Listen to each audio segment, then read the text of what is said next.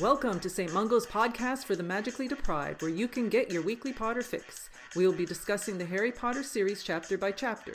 If you've read the books previously or just starting the series for the first time, we hope you enjoy this journey through Harry's adventures at Hogwarts and beyond. Please be aware that this is not a spoiler free podcast. We may at times reference future events, people, or places. Also, there will be adult language and content. So if you have little ones listening, you may want to send them out of the room or listen at another time. Welcome back, everyone. I'm Joe. I'm Megan. And I'm Serena. This week, we will be discussing Chapter 14 of the Chamber of Secrets, Cornelius Fudge. But before we head over to Serena for the summary, I just have a small announcement. If you listen to us on Stitcher, they will no longer be in operation as of August 29th. So you will not be able to access the show via Stitcher. You can continue listening on their sister app, Pandora, or wherever else podcasts are available. Now we'll head over to Serena in the Slytherin common room for the summary. Harry, Ron, and Hermione decide not to confront Hagrid as time passes and there are no more attacks. Second year students choose their courses for the next year. Quidditch practice becomes more frequent, and Harry returns to his dormitory to find his belongings ransacked and the diary gone. When Harry hears the voice again, Hermione runs to the library and the Gryffindor's match with Hufflepuff is cancelled due to Hermione and another girl getting attacked and petrified. Harry and Ron decide to visit Hagrid and overhear a conversation between Dumbledore, Cornelius Fudge, and Lucius Malfoy. Hagrid is taken away and Dumbledore suspended as the Ministry tries to stop the attacks. Okay, so the trio are pondering what Harry saw in Tom Riddle's diary, and they try to explain away Hagrid's involvement. Harry actually has a twinge of pain. Nope, we're starting already. Harry actually has a twinge of pity for Tom Riddle, saying that he didn't blame him for wanting to stay at Hogwarts instead of going back to the Muggle orphanage if the school closed because of the attacks on Muggleborns.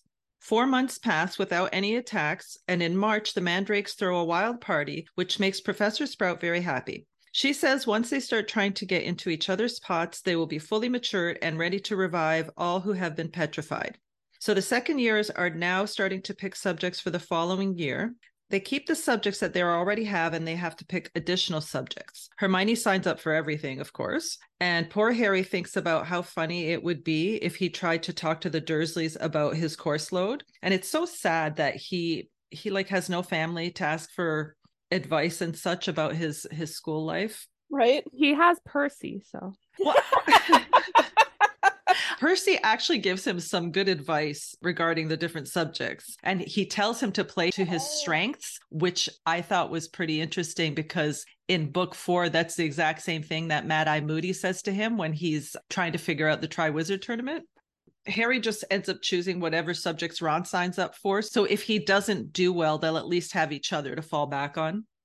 So one evening after Quidditch practice, Harry runs into a frantic Neville at the stairs of the dormitory. When they go inside, Harry's things are thrown all over the room and his belongings are all upturned, and it seems like someone was searching for something. Harry realizes that the diary is missing, so he and Ron run to the common room to discuss it with Hermione. Hermione wisely points out that it must have been a Gryffindor because no one else would have been able to get into their common room. Just before Saturday's Quidditch game, Harry once again hears this disembodied voice talking about killing and ripping. Ron and Hermione, of course, can't hear the voice, which sparks something in Hermione's brain, and she runs off to the library. Harry goes to the Quidditch pitch to get ready for the match, and just as he's mounting his broom, Professor McGonagall comes hurrying towards them carrying a purple megaphone, which I love that visual. She announces that the match has been canceled and all the students are to return to their common rooms as quickly as possible to await further information from their head of house. McGonagall tells Harry to follow her, and Ron joins them. She takes them to the hospital wing, and before entering, she says that this will be a bit of a shock. There has been another double attack, and upon entering the infirmary, they see that Penelope Clearwater and Hermione have both been petrified, and McGonagall tells them that there was a mirror found next to them. She escorts them back to Gryffindor common room to address the whole of Gryffindor House. There are some new laws that have been put into place for extra protection. So students must return to their common rooms by 6 p.m. Students will be escorted to lessons by a teacher. Students will be escorted to bathrooms by a teacher, which is a little weird. All Quidditch training and matches have been postponed, and there will be no more evening activities. She finishes by telling them how distressed she is and that it's very likely that school will be closed unless the culprit is caught. Lee Jordan points out that no Slytherins have been attacked and everything to do with the attacks stems from Slytherin. So they should just toss all the Slytherins out. Problem solved. Percy is extremely upset and George says it's because Penelope was a prefect and Percy didn't think that the monster would dare attack a prefect. What George doesn't know is that Percy He's super guilty. he's secretly dating Penelope, which is probably at least in part why he's so upset. Why are they dating in secret? I don't know. Are prefects not allowed to date? Maybe They- it's because it's a Ravenclaw. Shocking. Like if he was dating a Slytherin, I could see him trying to cover it up, but I find oh. it Oh. weird that they're trying to keep it or maybe she's embarrassed of him. Maybe. I have a question about the mirror. Did Hermione like recruit her and be like, "Hey, this is what I found out." Like, do you think? And then both of them were trying to see it through the mirror. Yes, that's actually that's exactly what ends up happening. Hermione, I guess while she was coming back from the library, she found whatever she needed to find at the library and as she was coming back, she ran into Penelope and she had the mirror, so I think they were using it to look around corners Yeah. before they went. That's exactly yeah, what happens. So Harry is feeling distraught and decides that he and Ron need to go visit Hagrid. So Harry gets out his invisibility cloak and the two of them sneak out when everyone is sleeping. They sneak past all of the staff keeping watch and out the front door. And I have to say, I have like zero confidence in the Hogwarts staff keeping anyone safe if two second years can sneak past them with something as simple as an invisibility cloak and all the staff on duty, not one of them notices like the huge doors opening. Uh, they make it to Hagrid's hut, and he's surprised to see them. He's holding a crossbow and is extremely agitated. He starts to make them tea, but fumbles around and ends up breaking the teapot. And he proceeds to give them mugs of hot water without any tea bags. He sets down the fruit cake on the table, and there's another knock at the door. Ron and Harry quickly put on the cloak and hide in a corner. So when Hagrid opens the door, he finds Dumbledore and the Minister of Magic, Cornelius Fudge, who is also Mr. Weasley's boss. Fudge tells Hagrid that he had to come and things have gone far enough. The ministry has got to act. Can I just point out that he waited for four students, a cat, and a ghost to be attacked before he decided that anything needed to be done? Uh, Dumbledore makes it clear that he supports Hagrid 100%, but Fudge says that Hagrid's record is against him and the ministry must do something. If Hagrid turns out to be innocent and somebody else is caught, then Hagrid will be released from Azkaban, easy peasy, with a full apology. There is another knock at the door, and Lucius Malfoy saunters inside looking for Dumbledore. And I thought it was funny that Fang growls at him. He hasn't growled at anybody at all, but when Lucius comes in, he gets growled at. So trust the dog. Always, always, Always. trust the dog. If That's dog right. doesn't like someone, uh, you guys can't see the face that I made. Sorry. I know. I'm waiting for something to come out, and you're just like, yeah, I'm just making a face like, like, I- but it was like my face was a bunch of exclamation points. we'll Yes. put it that way. Hagrid tells Lucius to get out of his house, and Lucius is so rude and he insults Hagrid's home. I mean, we obviously see where Draco gets it from. He has come to give Dumbledore an order of suspension signed by all 12 governors. And even Fudge doesn't think it's a good idea to suspend Dumbledore because if Dumbledore can't stop the attacks, then nobody can. But Lucius points out that it is up to the school governors and not the ministry to suspend the headmaster. Hagrid asks how many of the governors had to be blackmailed and threatened to get the order signed. He says, without Dumbledore, the Muggleborns don't stand a chance. So Dumbledore is like, no, no, no. If they want me gone, I'll go. But he will only be truly gone from the school when none there are loyal to him, and that help will always be given at Hogwarts to those who ask for it. And then he gives a little quick eye flick to the corner where Harry and Ron are hiding. So everyone exits the hut, but Hagrid yells back that if anyone wanted to find out some stuff, all they would have to do is follow the spiders. And then he says that someone will have to feed Fang while he's away. So when Ron and Harry are alone, Ron says that they're in real trouble now. They may as well close the school tonight because without Dumbledore, there will be an attack a day. That went really quick. It did. I don't know why I thought Lucius Malfoy worked at the Ministry of Magic. I did as well for the longest time. It's because he's always there. Yeah, but apparently he doesn't. Are we sure he doesn't? Because didn't he? See, now I'm confused between book and movie because I'm pretty sure in book one, didn't he at some point say to Arthur, see you at work? Yeah, he says it in the movie. I don't think he says it in the book. You're right. But I was Googling because I was like, what department does he work in? Because I was watching the movies this week as well. And first of all, I was like, are the Weasleys just so poor because they decided to have seven children? You know what I mean? But then I was like, if him and Lucius both work at the ministry, how different can their pay be? Like, obviously, they work in different departments. So then I was like, what department does Lucius Malfoy work in? But apparently, he doesn't even work there. Regardless of his pay, his family just has money. So he, Yeah. he would have more money than Arthur. And I said before, like, I find it odd that, well, the Weasleys and Prewetts, because Molly's a Prewett, they are both, I believe both of them are from the Sacred 28, which are old wizarding families. So you'd think they'd have more money than they do, seeing as both their families are like from a long line of pureblood wizards. But you are right, because the first few books, I assumed that Lucius worked at the ministry, but I know later on he didn't because they were all kind of going on about how much time he spends there and like for what purpose. But I did Yeah. originally think he worked there. Yeah, I don't know why I still thought he worked there, but apparently it seems like he doesn't even have a job. He's just one of the governors. And I also think that like he always gives the ministry money. So he probably just Yeah. figures that he has a say at what goes on there. Yeah, he just like goes around and has connections and stuff, but he doesn't really Yeah. do anything. Typical investor. Yeah, that's what I think it is as well. Yeah. I know that you were saying that Percy was so upset because they're dating. I Mhm. think he's so upset because he feels guilty because they were out sneaking around and she was probably on her way back to Oh. wherever she was going from their little hangout and boom. Oh, good point. So he's got like survivor's guilt, even though she didn't actually die. no, that's a good point. That's That exactly that's probably exactly what happened. I wonder if they were in the library together and then Hermione like Mm. scared Percy off and then Penelope kind of, you know, you go first, I'll go behind and then Yeah. got stuck behind with Hermione. Also, I'm just wondering now, like, what time do they usually have to be in their dormitories? Normally, I think it depends on years. I think the sixth and seventh years are later. I always, for some reason, I had nine o'clock in my head, but that just could be because I work at a boarding school and I know that the the younger kids have to be in at nine and then the older ones have to be in by 10, I think. What time is dinner? Well, we had this discussion. I mean, not that we know, but like, because they have to be in their dormitory by six o'clock. So I'm like, what time is dinner? Like five, and then they just have to go straight to their dormitory. yeah, now because of the precautions, they have to be in at six. Maybe they just eat in their dormitories.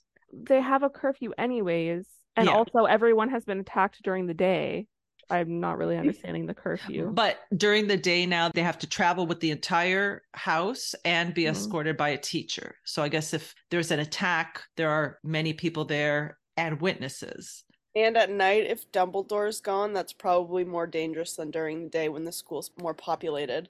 And to me, if something is getting into the school without them knowing and attacking people, what's to stop whatever is attacking people to get into a dormitory? So, them being in the dormitory, I don't know what difference it makes. Well, I suppose the theory behind that is only the houses know the password to get in, right? But I mean, my thing is just they have a curfew anyways. They just made it like maybe a few hours early. Yeah, like three, Mhm. four hours But early. they Yeah. can't wander around at night anyways. Well, they're not supposed mean, to, but yeah, yeah. they can.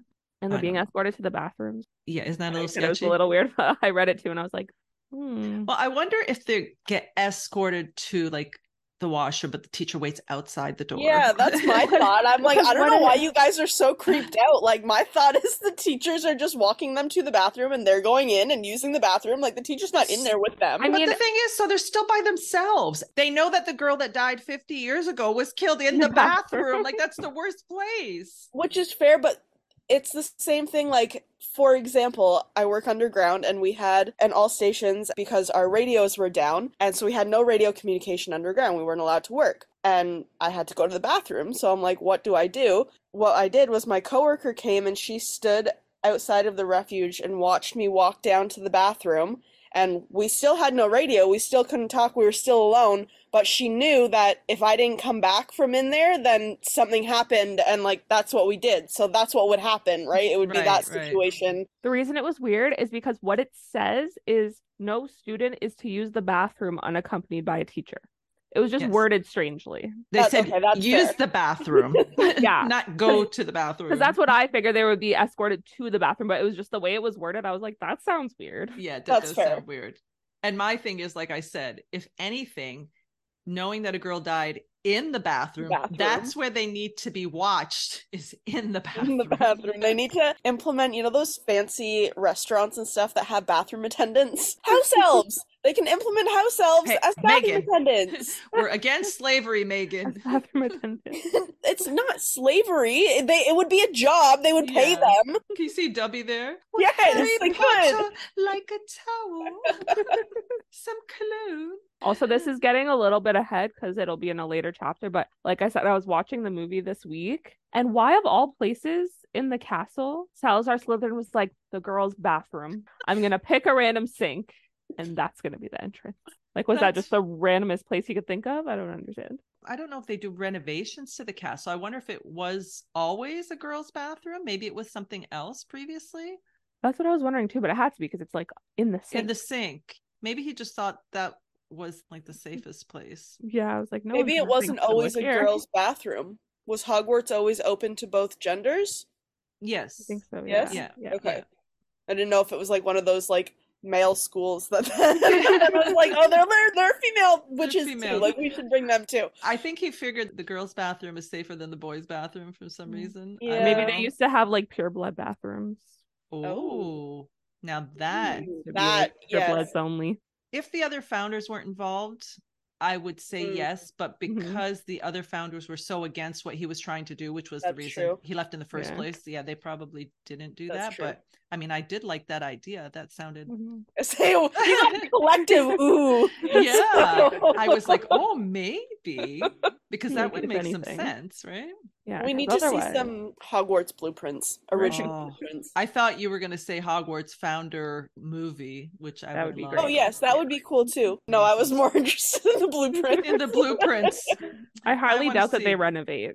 Well, I'm really confused. I feel like it wouldn't be difficult. They would probably just move shit around with magic. magic I it mean- because in the first one, when they went down the the trap door, okay, that's like under the school. The Chamber of Secrets is under the school. How much room is underneath the school? Like everything Well, seems to be under the probably school. like I would assume it's like a basement and it runs like the entire length of the castle. I get spoiled in my head by movies because the Chamber of Secrets in the movie is Huge. massive. And then you have the like when they went through the trap door where you had to have room for that humongous chessboard and all the different areas. I mean, there was a troll down there, even though it was that wasn't in the movie, in the book, there was like a room with a troll. Yeah. So that also had to be a huge space. I would assume that it's the same square footage as the oh. castle.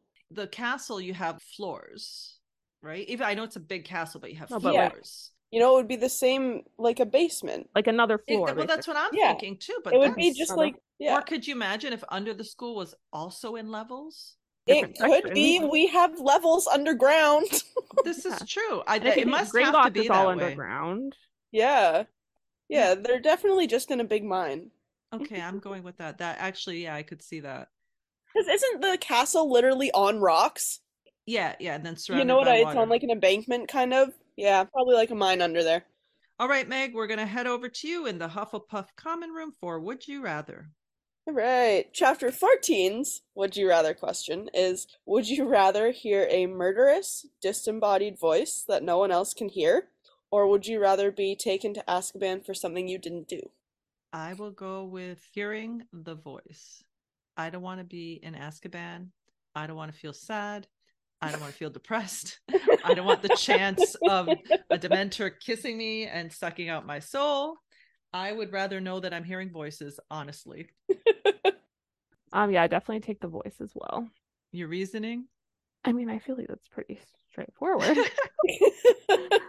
I didn't even think about it in terms of like having my soul sucked out. I was like, what would drive me more crazy? Hearing a voice that no one else can hear or knowing that like I was somewhere and I didn't do it. I would be like every day, I'd be like, I didn't do it. Get me out of here. Let me leave. It wasn't me. Get me the fuck out. And that Just- would drive me more insane than hearing a voice whispering to me. The injustice of being there knowing you didn't do anything. I think I would actually kill myself and I wouldn't have to worry about a dementor. I would just off myself. If you think like me, I would be like, okay, if I did something and I deserve to be here, I'll take it. Like I'm here. I have, Yeah. uh, yes, I did it. I will take the punishment. But if I didn't do it, let me the fuck out of here. Yeah. I did not do it. Find whoever did. exactly. let Do me your go. job. yeah, do They must have some job. sort of like police force. Get get on it. Yeah, they do. They have the the Aurors.